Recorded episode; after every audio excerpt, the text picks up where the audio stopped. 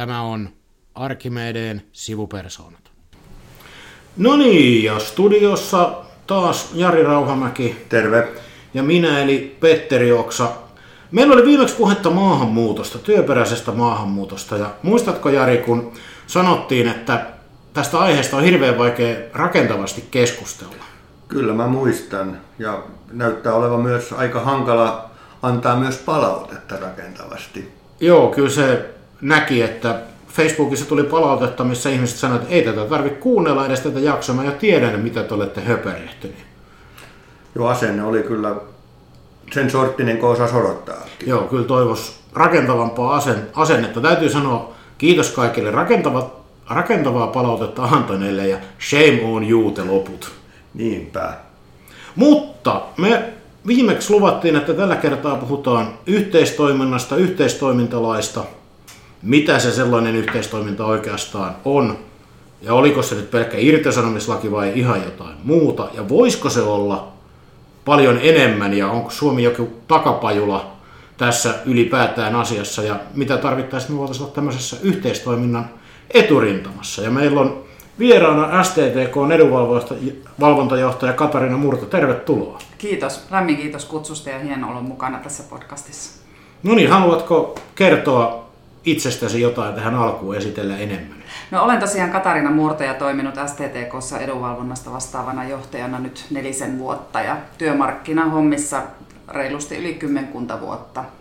Juristi ja varatuomari ja vastuulla on sopimus- ja työmarkkinatoiminta ja työlainsäädäntö ja sosiaaliturva STTKssa. No niin, ja sä olit selvityshenkilönäkin tässä joku aika sitten kirjoittamassa selvitystä yhteistoimintalain uudistamisesta, niin senkin takia jos ei se jo muutenkin olisi työntekijä tuttu, niin nyt se on ehkä vielä tutumpia ajatuksia on.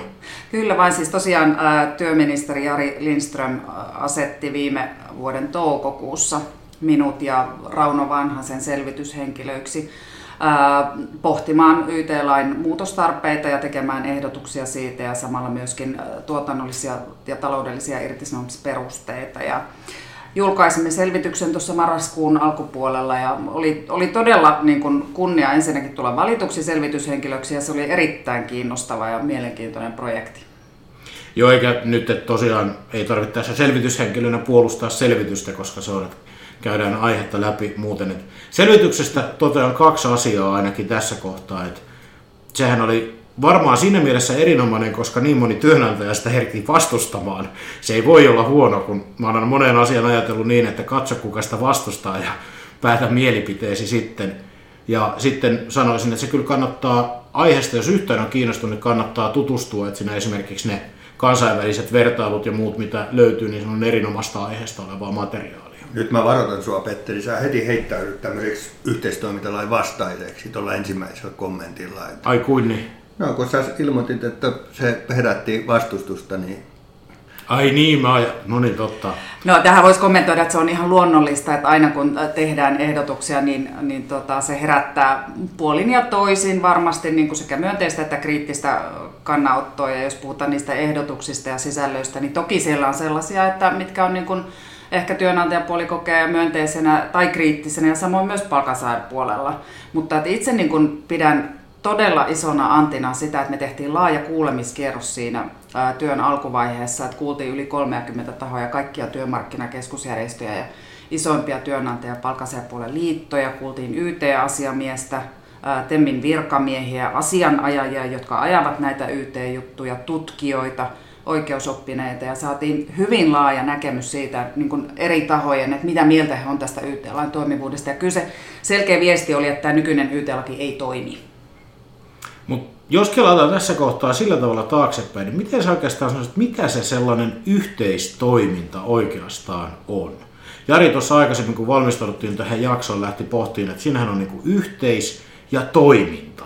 Että jotain yhteistä ja jotain toimintaa. Mutta miten sä kuvailisit, että mistä yhteistoiminnassa itse asiassa työpaikoilla on kysymys? No siinä on minun mielestäni kyse, tai pitäisi olla kyse nimenomaan siitä yhdessä toimimisesta. Eli, eli niin, että sitä tie, tietoa annetaan ja sitä saadaan siellä työpaikalla avoimesti. Asioista pystytään keskustelemaan avoimesti. Se toki vaatii sitä luottamuksen ilmapiiriä ja myöskin sitä, että henkilö pystyy vaikuttamaan niihin asioihin, mitä yrityksessä valmistellaan ja päätetään. Ja nimenomaan ennakoivasti, että sitten henkilöstöllä olisi parempi tieto siitä, että mitä siellä yrityksessä tapahtuu, mihin siellä tähdätään, mitkä ne päämäärät on ja näkymät. Ja ihan tämmöistä puhdasta aitoa vuoropuhelua. Toki pitäisi olla myöskin sitten tiettyjä niin kuin aihealueita, substansseja siellä laissa, johon sitten täytyy kiinnittää huomiota. Ja mitä tässä ehdotuksessakin sitten erityisesti korostetaan tähän työelämän muutokseen liittyen, on nämä osaamiseen liittyvät asiat ja myöskin työhyvinvointiin liittyvät kysymykset. Eli tuossa itse asiassa tuo päätöksenteko on mun mielestä silleen oleellinen, että jos nyt oikein muistelin, niin Suomessahan tämä keskustelu aikanaan lähti tästä työpaikkademokratiaa mm-hmm. ja silloisen pääministerin työpaikkademokratia puheesta, että lähdettiin nimenomaan osallistumaan päätöksentekoon, tai että annetaan työntekijöille mahdollisuus osallistua työpaikkaansa päätöksiin. Kyllä. Ja tässä minusta jotenkin semmoinen näkökulma, mikä osittain tässä meidän nykyisessä yhteistoimintakeskustelussa unohtuu, että kysymys on päätöksiin osallistumisesta, eikä vaan tällaisesta, niin kuin ollaan nyt vähän yhteisesti ja katsotaan ja kuullaan. Että pitäisi oikeasti osallistua niihin päätöksiin. No nimenomaan. Mä itse niin pitäisin sitä todella tärkeänä, että ensinnäkin henkilöstölle annettaisiin äh, tasaverot, tasaveroiset niin kuin aloiteoikeudet tai henkilöstön edustajille, että siellä aidosti niin kuin henkilöstö, joka kuitenkin on siinä ihan arjen työn ääressä ja tietää siitä työpaikan toimin, niin kuin arjen toiminnasta paljon, että he pystyisivät vaikuttamaan siihen myöskin yrityksen toiminnan kehittämiseen, joka olisi yrityksellekin niin kuin iso lisäarvo ja varmasti lisäisi sitä tuottavuutta ja henkilöstö kokisi sitten sen oman työnsä merkitykselliseksi silloin ja sitoutuisi siihen yrityksen toimintaan ja työn tekemiseen paremmin. Ja, ja tätä kautta niin kun sitä vuoropuhelua käytäisi, käytäisi avoimemmin ja enemmän. Et meillähän on kuitenkin niin lainsäädäntöä esimerkiksi hallintoedustuksesta, mutta se on rajattu niin kun isoihin yrityksiin, näihin vähintään 150 työntekijän yrityksiin. Sitä ei kauhean paljon ole käytössä meillä. Et se on tietysti yksi keino, millä saataisiin lisättyä sitä tiedonantoa ja niin kuin parempaa mm. tietämystä asioista. Ja vaikutusmahdollisuuksia, mutta en usko, että se nyt pelkästään riittäisi tämän tilanteen korjaamiseen. Mainitsit tuossa nuo erikokoiset yritykset, ja se näkyy siinä selvityksessäkin, niin voidaanko tämmöisessä asiassa tehdä lainsäädäntöä, joka sopii niin kuin yrityskoosta riippumatta, kun siellä on, oli niitä rajoja, mm. niin niin pitäisikö olla semmoinen vähän joustavampi tässä suhteessa, että se yhteistoiminta olisi pienessä yrityksessä erilaisempaa ja olisi se esimerkiksi semmoinen mahdollisuus, että yritys voisi yhdessä valita sen, että mitä käytetään siinä, niin kuin sanon, mm. sitä tavallaan semmoista joustavaa lainsäädäntöä. Joo, siis nykylain ongelma mun mielestä on se, että, että se on niin muotoseikkoihin perustuva. Siellähän on paljon erilaisia määräyksiä eri luvuissa ja erilaisia aikamääreitä ja edellytetään niin kuin sitä ja tätä työnantajalta ja osa tiedoista annetaan automaattisesti ja osa pitää osata sitten henkilöstön edustajien pyytää. Ja se tekee sitä nykylaista tosi monimutkaisen. Ja se johtaa sitten siihen, että työnantaja niin kuin tiukasti tarkastaa, että tekee varmasti sen niin kuin lain edellyttämän minimin, mutta ei ohjaa taas sit siihen aitoon vuoropuheluun. Ja sitten ehkä niin kun myöskin sitten henkilöstön puolella kytätään sitä, että työnantaja nyt varmasti osaa toimia oikein. Ja tämähän on jo se lähtökohta, mikä estää se aidon, aidon yhteistoiminnan. Ja, ja itse, niin kun, tai me siinä selvityksessä punnittiin aika pitkälle sitä, että, että että on varmasti niin kuin oikea suunta ja tarpeen, että sitä hallinnollista taakkaa kevennettäisiin siellä yrityksissä. Että kyllä se puolin ja toisin oikeastaan kaikkien kuultavienkin taholta nousi esiin se, että se on, se on liian monimutkainen tämä nykylaki ja myöskin liian hallinnollinen. Että se edellyttää liikaa työnantajalta erinäisten niin kuin itse pykälien ja määräysten tarkastelua, eikä sitä aitoa luottamuksellista myöskin avointa vuoropuhelua. Ja, ja nyt ehdotettiinkin sitten siinä selvityksessä, että sitä olisi syytä purkaa sitä hallinnollista taakkaa, mutta myöskin mikään ei niin kuin estäisi sitä, että hyvää yhteistoimintaa noudatettaisiin pienemmissäkin yrityksissä. Ja sen takia niin kuin vastapainona mun mielestä on se, että soveltamisalaa voidaan laajentaa, mutta sitten toisaalta tätä ikään kuin hallinnollista taakkaa, byrokratiaa keventää. Ja sitten voitaisiin näistä menettelytavoista ja muotoseikoista sopia siellä yrityksessä ää, vapaasti. Niin, eli voisiko ajatella nyt niin, että harva, jos kukaan vastustaa parempaa yhteistoimintaa, vaan ne, jotka ikään kuin tällä hetkellä kritisoivat yhteistoimintalakia tai ja sitä kautta ehkä puheessa yhteistoiminta, niin kritisoi itse asiassa tätä kokemaansa hallinnollista taakkaa, eikä välttämättä niin kuin sitä, että päästettäisiin ihmiset mukaan siihen päätöksentekoon ja vuoropuheluun. No näin mä sen arvioisin, että, että kyllä mä niin näen sen, että semmoinen toimiva hyvä yhteistoiminta, niin se on kaikkien etu. Se on sen yrityksen etu ja se on myöskin henkilöstön etu. Ja niin, että sitä henkilöstön kehittämistä ja yrityksen toiminnan kehittämistä pitäisi tehdä yhdessä.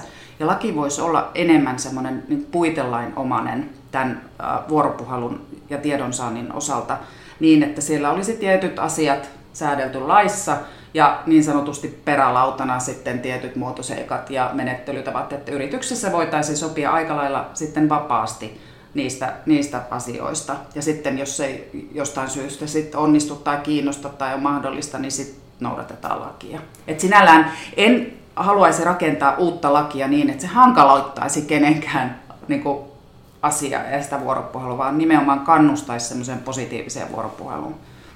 Voiko nyt ajatella tavallaan sitten niin, että tämä on tämä meidän vahvaksi rakennetut muotoseikat ja aika vahva kuvaamisen hallinnollinen taakka aiheuttanut itse asiassa sen, että se aito vuoropuhelu on sen takia vähentynyt, kun mä jotenkin koen, että tähän on, siis millään lainsäädännöllähän ei suoraan saada asennemuutosta ja kulttuurista muutosta aikaan. Et mm. Jos ajattelet 70-luvulla, muistaakseni 70-luvulla, kiellettiin lailla lyömästä lapsia, niin eihän se laki aiheuttanut sitä, että lapsiin kohdistuva väkivalta väheni, vaan se asennemuutos, mikä on samaan aikaan saatu aikaan. Mm. Ja mua niin kuin tässä kiinnostaisi, että eihän me varmaan sillä yhteistoimintalailla se voi auttaa, mutta et samaan aikaan, että miten me saadaan ikään kuin asenteessa tapahtuu tämä.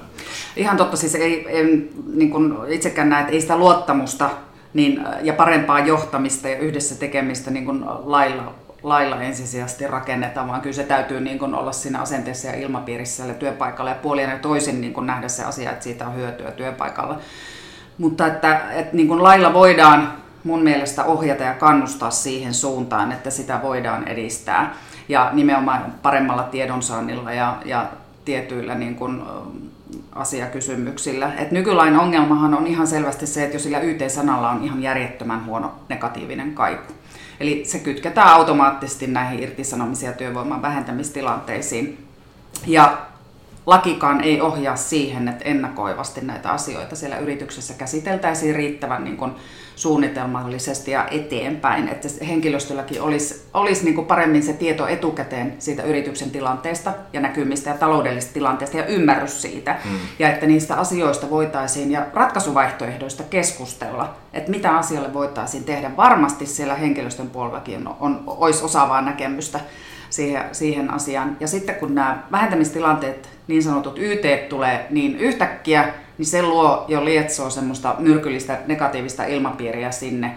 Ja, ja niin kuin sen jälkeenkin se tilanne pitäisi siellä ja työntekeminen työpaikalla jatkua. Ja jos se YT-prosessi on jo, on jo tosi ikävä, niin, niin sen jälkeenkin niin kuin sen luottamuksen ja hyvän ilmapiirin rakentaminen on todella vaikeaa. Ja nyt kun puhutaan paljon paikallisesta sopimisesta myös, niin, niin ihan selvää on, että jos se yhteistoiminta ei siellä työpaikalla pelitä toimi, niin eihän se myöskään kannusta siihen paikallisen sopimisen edistämiseen käytännössä. Että se on selkeä este, minkä mä näen. No, oliko, niin oliko tämä äskeinen syy siihen, että se irtisanomit haluttiin omaksi laikseen, mitä Kyllä. äsken mainitsit? Kyllä, koska siis mä itse näen, että nyt pitäisi olla todella rohkeutta tehdä isompi rakenteellinen kokonaisuudistus. Tässähän yritettiin YT-lakia muokata muokata niin, kuin, niin sanotusti isolla kädellä 2007 ja nimenomaan, että olisi lisätty henkilöstön vaikutusmahdollisuuksia, mutta käytännössä se ei, se ei niin kuin muuttunut se tilanne parempaan suuntaan lainkaan. Niin näkisin, että nyt olisi olisi niin kuin, tai pitäisi olla rohkeutta tehdä semmoinen rajumpi, isompi muutos niin, että se hyödyttäisi kaikkia, niin yrityksiä kuin sitten henkilöstöäkin ja parantaisi sitä tuottavuutta työpaikkatasolla. Ja kyllä pidän välttämättömänä sitä, että se irrotettaisiin sieltä ne vähentämismenettelyt. Toki täytyy sitten näitä yrityksen toiminnan muutoksia, kun ne vaikuttaa sitten työsuhteen ehtoihin olennaisesti miettiä, että mitä sieltä sitten irrotetaan ja miten se tehdään mm. sitten se niin kuin lainsäädäntöteknisesti viittaussäännöksin tai muun. Mutta että koska tuta perusteet, eli nämä tuotannolliset ja taloudelliset perusteet on säännelty jo työsopimuslaissa, niin se olisi luonteva paikka kytkeä myös sitten tämä vähentämismenettelyprosessi sinne työsopimuslakiin ja rakentaa sitten tästä muusta tiedonsaannista ja vaikutusmahdollisuudesta, osaamisesta, teknologian kehityksestä, työhyvinvoinnista, etc. niin oma tämmöinen kehittämislaki. Mitä tämä Petteri susta kuulostaa? No me, me tai Insinööriliitossa, tai minä olen suhtautunut vähän kriittisesti tai en, en niinkään suo, suopeasti välttämättä siihen irrottamiseen. Että se, mä ymmärrän nämä perustelut ihan erinomaisesti. Mielestäni jotenkin se, niin kuin, että jos lähtökohta on se, että lailla on huono maine tai huono brändi, mikä sillä on, niin kuin mm. Katarina sanoi, että käydään YT, heti tulee se irtisanomislaki, niin se jotenkin tuntuu, että, että mennäänkö ja mitä, että ollaanko me ihan vielä tarpeeksi pohdittu, että onko se työsopimuslaki, mitä ongelmia se aiheuttaa. Ja mm. Kyllä mä sanon suoraan, että tähän varmaan vaikuttaa seuraava hallitus, hallituksen kokoonpano ja hallitusohjelma, koska ö, palannut lapsipelkkää tulta ja ainakaan tämän hallituksen aikana en työsopimuslakia haluaisi avata. Joo, no joka tapauksessa nythän työ- ja elinkeinoministeriössä on, on menossa tämä kolmikantainen valmistelu, mm. jossa määräaika on tuonne keväälle 2020.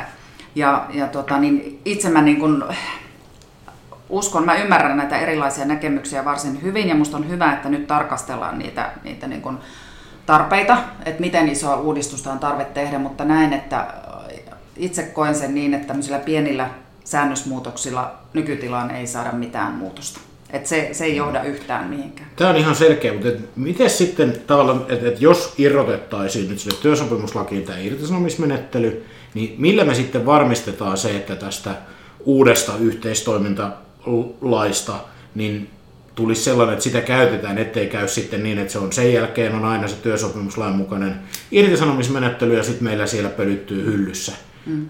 lakiyhteistoiminnasta tai osallis, mm. osallisuuskaari tai mm. osallistumislaki, mikä se sitten olisikaan nimeltään. Mutta. Joo, no siis äh, toki se täytyy rakentaa, kaikessa hyvässä lainsäädännössä on tietysti oikeudet ja velvollisuudet ja sitten seuraamukset, jos, jos sitten ei lakia noudateta. Ja ähm, rakentaisin itse, tai siinä ehdotu, selvityksessä me ehdotettiin tietyn, tietynlaista rakenteellista kokonaisuutta, jossa, jossa olisi sitten tietysti niin kuin lain soveltamisala ja tavoitteet, tavoitteet ja osapuolet, mutta myöskin sitten eriteltynä henkilöstön kehittämistä koskevat asiat, muun muassa tämä työhyvinvoinnin edistäminen, sen periaatteet, työajan järjestelyjen, työ- ja perhe-elämän yhteensovittamisen periaatteet, osaamisen kehittäminen, ennakoivat osaamiskartoitukset ja niin edelleen. Ja sitten olisi yritystoiminnan muutokset ja kehittäminen omana lukunaan ja sitten nämä menettelyt ovat omana lukunaan. Ja ensisijaisesti niin, että niistä menettelytavoista voitaisiin sopia siellä työpaikkatasolla. Laki olisi sitten se toissijainen perälauta. Ja sitten olisi seura- valvonta ja seuraamukset. Eli, eli raken, rakennettaisiin siitä laista ää, riittävän yksinkertainen niin sanottu puitelaki, enemmänkin substanssilaki kuin menettelytapalaki. Ja tietyt velvollisuudet siellä luon, luonnollisesti ja oikeudet pitäisi olla. Ja niin, että se kannustaisi siihen hyvään yhteistoimintaan. Mä näen, näen kyllä, että, että se on täysin mahdollista ja niin, että siellä huomioidaan ää, sekä työnantaja- ja yritysten tarpeet että henkilöstön tarpeet. Ja ei lähdetä sanktiot edellä, vaan nimenomaan se kannustavuus siihen vuoropuheluun edellä. Harmi, mä just ruveta puhumaan sanktioista. Anna tulla vaan. Ei, ei kun tuli tästä, koska mä koen, koen että tota, ää, et yksi nykylain ongelmia on, on sanktioiden puute. Mä mm. niin kun olen mm. täsmälleen samaa mieltä, että luottamusta ei rakenneta mm. aseohimolla ne sanktiot mm. edellä. Mm. Mutta jos ajattelee niin vaikka sitä irtisanomismenettelyä tällä hetkellä, niin mm. koen, yksi vakava ongelma on se, että sille yritykselle itselleen sen prosessin rikkomisesta tai muotovirheistä ei tule sanktiota, vaan ne tulee mm. ikään kuin hyvityksinä vaan niille henkilöille. Mm. ikään kuin sitä neuvottelevaa tahoakin mm siellä pitäisi olla uhka vaikka sitten sen prosessin katkeamisesta mm. tai sitten sakoista jonkun. Ja se on ehkä sitten myöskin siellä pehmeällä puolella, niin että tämä nyt kuulostaa tuli huono, huono silta eteenpäin tuosta sun introsta, mutta niin kuin, että jotenkin pitäisi olla myöskin se, että mitä sitten, jos ei siihen pystytä. Joo, siis mä, ja tuo on ehkä just nimenomaan se peruste, minkä takia itse pidän, tai yksi peruste, minkä takia ne vähentämismenettelyt pitäisi siirtää sinne työsopimuslakiin. Koska siis kyllähän tämä niin kuin, vähentämismenettelyprosessi on, on sen työntekijän kannalta ihan hervottoman raskas, tai henkilöstön kannalta, johon se kohdistuu. Ja se on myöskin oikeusturvan kannalta niin kuin todella niin kuin tärkeää, ja koska siinä on kyse mahdollisesti työsuhteen päättämisistä tai mm. osa-aikaistamista lomauttamisesta, niin se, se on iso, ja se on päivän selvää, että siinä täytyy olla jotkut seuraamusmenettelyt, ja siinä se niin kuin menettelyprosessikin täytyy olla mun mielestä tiukemmin säännelty. Mutta sitten se tavallaan tämä muu puoli, eli tämä kehittämispuoli, niin siinä niin kuin koen, että totta kai siellä täytyy olla seuraamukset, ja me ehdotettiin sitä tässä selvityksessä, että, että YT-asiamiehellä olisi tämmöinen niin kuin, ä, oikeus hakea tuomioistuimelta uhkasakkoa ja porrasteisesti, jos sitä lakia ei noudateta, niin sitten uh, nythän siellä on se rikosprosessimenettely, joka ei käytännössä toimi ollenkaan, enkä mä pidä sitä kyllä niin kuin tällaisessa niin kuin toimintaympäristössä järkevänä, että koska eihän niin kuin syyttäjillä ja poliiseilla ole resursseja, resursseja tällaisten asioiden hoitamiseen, niin se, se ei toimi mun mielestä edes sellaisena pelotevaikutuksena siellä. Et toki niin kuin se lain pitää asettaa ne tietyt vähimmäis niin kuin edellytykset ja velvollisuudet ja oikeudet tietysti, ja jos niitä ei noudateta, niin totta kai siellä täytyy olla sit seuraamukset laissa. Joo, mä pidän tästä tämä YT-asiamiehen tavallaan roolin vahvistaminen tässä voisi mm. olla järkevä. Niin. järkevä. Mä veikkaan, että se on aika monelle kovin tuntematon, ehkä yksi Suomen tuntemattomimpia näitä tavallaan asiamiesvirkoja on YT-asiamies. Mm, kyllä, kyllä. Siis ehdottomasti niin kuin roolia. Tietysti se vaatisi lisää resurssejakin sitten. Niin, kuin... niin toimistoa pitäisi kyllä. vahvistaa. Ja... Mut tässähän on, on se, että niin kuin nimenomaan tämän, mitä nyt Tämä on hassua, tulee itsekin kutsuttua pehmeäksi puoleksi tätä kehittämistä ja muuta. Mm. Mikähän ei ole sen kovempaa. Mm. Et jos ajatellaan vaikka, että tähän voisi olla meillä uusi kilpailukykytekijä. Mm. Et jos me mietitään ihan tuottavuuden kasvua ja muuta, että jos ajattelee, niin mehän ollaan ainakin kansainvälisesti verrattuna muutamaa keskeistä kilpailijaa, Ruotsia ja Saksaa, mm. tässä mm. puolessa jäljessä. No ehdottomasti, tästä on niin täysin samaa mieltä, mieltä että mä, jos nyt verrataan tähän ruotsalaiseen niin kuin diskuteerauskulttuuriin, niin kyllähän mm. niin kuin tavallaan Suomi on kuin yö ja päivä tämä ero, ero ja sitten Ruotsissa on tämä myötämääräämislaki laki tai tulkintaetuoikeus, niin kyllä mä niin kuin näen, että, että tällä kehittämislain puolella, puolella, niin nimenomaan jos sillä painotetaan tätä ennakoitavuutta, niin, niin pystyttäisiin myöskin lisäämään sitä henkilöstön työtehokkuutta – motivaatiota, sitoutumista siihen työpaikkaan, myöskin ehkä tuomaan sit siihen yrityksen kehittämiseen jotain sellaisia asioita, mitä ei, ei välttämättä sitten siellä työnantajaedustajat tai yrityksen johto, omistajat välttämättä niin kun sitten ehkä havaitse. Et, ja näkisin näin, että näillä muutoksilla niin ehdottomasti voitaisiin lisätä sitä tuottavuutta työpaikoille ja silloinhan se olisi niin kuin myöskin yrityksen ja yhteiskunnan etu. Ja terveellä tavalla myös jatkaa työuria, mä väittäisin niin. Juuri näin, ja sen takia esimerkiksi tämä työhyvinvointi nousi meillä yhtenä keskeisenä tähän, tähän niin kuin ehdotuksiin, koska on välttämätöntä pidentää työuria. Ja kyllä niin kuin ne signaalit, mitä niin kuin tulee työpaikoilta ja ammattiliitoista, niin kyllä työhyvinvointi, sen työssä jaksamisen edistäminen on liian niin kuin heikolla tolalla. Siihen pitäisi panostaa ehdottomasti enemmän. Ja toinen on, on, mistä puhutaan nyt paljon, on tämä osaaminen ja osaamistarpeiden niin kuin vajeet, niin se istuisi niin kuin mun mielestä todella hyvin, hyvin niin kuin tähän kehittämiskokonaisuuteen niin, että siellä työpaikkatasollakin ennakoitaisiin niitä tarpeita, jolloin sitten se olisi myöskin yrityksille etu, että siellä, siellä koko ajan mm. päivitettäisiin sitä ammatillista osaamista ja, tai henkilöstöosaamista niin yritys, yrityksen tarpeisiin nähden ennakoivasti, jolloin sitten voitaisiin välttää esimerkiksi näitä mahdollisia irtisanomisiakin. Tämä kuulostaa, tai itse asiassa tästä tulee mieleen, että se mikä tällä hetkellä tässä tavallaan koko lainsäädännössä ja keskustelussa on vikana, että jos otetaan tämä osaaminen, jatkuva oppiminen ja työhyvinvointi, niin eipä juuri kellään tule yhteistoiminta tai ainakaan YT-laki näistä teemoista mieleen.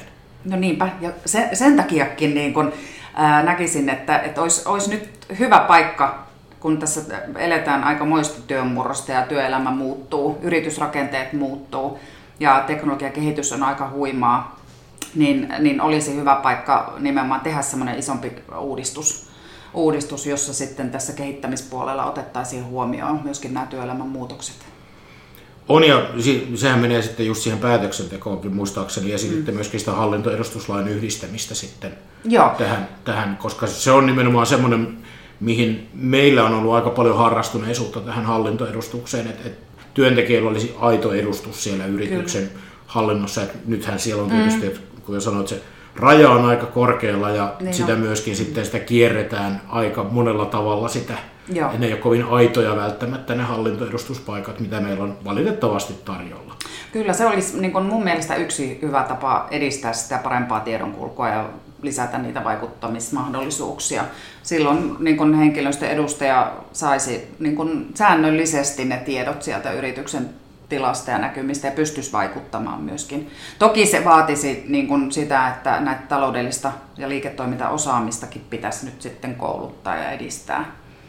Mutta sehän on varmaan haaste, mihin muun muassa ammattiliiton on kyllä valmiita lisäämään sitä koulutusta, että sitähän on jo nyt aika paljon. Et kyllä. Ja sekin olisi taas molempien osapuolten, siis sekä yritysten että työntekijöiden etu, että se yhteinen ymmärrys siitä yrityksen tilanteesta mm. ja taloudesta paranisi. Nimenomaan. Mitäs tässä nyt sun mielestä sitten, mitä sä veikkaat, että mitä tämän kanssa tapahtuu? Mitä on, miltä näyttää suomalaisen yhteistoiminnan tulevaisuus? No kyllä mä toivon, että tässä tämmöisessä hyvässä kolmikannan hengessä, niin kun, kun siellä työ- ja elinkeinoministeriössä nyt valmistellaan ää, tätä YT-lain muutosta, niin, niin toivon, että, että mahdollisimman niin kuin avoimesti ja rohkeasti ää, asennoidutaan siihen, että laki, laki, lain uudistaminen on ensinnäkin tarpeellista ja tarpeen. Ja sitten löydetään niitä yhteisiä näkemyksiä, että, että niistä niin sanotusta isoista, mm. isoista linjoista ja kokonaisuuksista, että mitä on mahdollista ja mitä kannattaa ja mitä on järkevää tehdä, jotta ne tavoitteet saavutetaan. Ja sitten tietysti ihan varmasti on niin kuin aina lainsäädäntövalmistelussa, niin sitten kun mennään niihin yksityiskohtiin, niin sitten siellä niin kuin tulee niitä hankaluuksia. Mutta kyllä mä uskon, että työmarkkinajärjestöillä on, on puoli ja toisin kuitenkin ää, aito intressi siihen, että kolmikantainen valmistelu toimii ja se keskustelu on rakentavaa ja hyvää ja pyritään pääsemään lopputulokseen. Ja varmaan on tässä merkitystä myöskin sit sillä, että mikä on se poliittinen tahto, että tulevaa hallitusohjelmaan varmaan joku kirjaus tulee näkökulmasta, millä tämä mm. uusitaan. Niin kuin mä oon käyttänyt esimerkkinä, että työaikalain valmistelu olisi voinut olla erilaista, mm. jos hallitusohjelmassa olisi lukenut, että uusitaan työaikalaki tuottavuuden kasvun ja työhyvinvoinnin näkökulmasta, eikä niin kuin siellä nyt luki, että uusitaan se paikallisen sopimisen edistämiseksi. Mm. Kyllä, no, täytyy toivoa toki, että tämä YT-uudistus on siellä hallitusohjelmassa ja varmistetaan, että se työ, työ sitten jatkuu. Ja onhan tässä nyt työmarkkinajärjestöillä kolmen kannalla jälleen näytön paikka, että, että saadaanko sen kautta sitten lopputulosta. Joo, että kyllä tämä on nimenomaan paikka näyttää, että prosessi toimii, että me pystymme yhteistoimintaan täällä valmistelun puolella. Nimenomaan olisi aika onnetonta vaatia, että nyt teidän täytyy pystyä päätöksentekoon siellä työpaikalla, jos ei ikään kuin tätä, et, niin kuin ollaan nyt keskusteltu moneltakin eri kulmalta, että tässä pitäisi olla kaikille osapuolille saavutettavaa. Kyllä. Niin, niin silloin olisi kovin onnetonta, jos se johonkin näistä mainitsemista sitten yksityiskohdista sitten kompastuisi se Juuri näin. koko prosessi. Ja palaan siihen alkuun, että mua viehättää tässä se, erikseen kirjoitettuna. Kyllä meitä kiinnostaa yhteinen toiminta, mm. siis erikseen kirjoitettuna vielä. Että se, mm. Tässä mun mielestä tarvitaan yhteis, yhteistä toimintaa tästä, tämän niin. asian eteenpäin viemiseksi. Ja tämähän on ajankohtainen aihe sikelikin, että meillähän on pitkästä aikaa monessa isossa yrityksessä YTitä käynnissä, mm. vähennetään työvoimaa ja muuta, että onko se tavallaan herättääkö nyt ajatuksia, kun olet ollut ikään kuin ehkä vielä tavallistakin enemmän asian päällä, että miten nämä prosessit nyt No kyllä se nostaa taas pinnalle sen tämän, nimenomaan tämän YT, nyky, nykyisen YT-lain äh, tuota, käytön. Eli äh, silloin nousee julkiseen keskusteluun, kun on vähentämisprosessit menossa. Harvemmin näkee mediassa äh, uutisia siitä, että jossakin yrityksessä toimii yhteistoiminta hyvin. Ei sieltä tule ainakaan uutisia.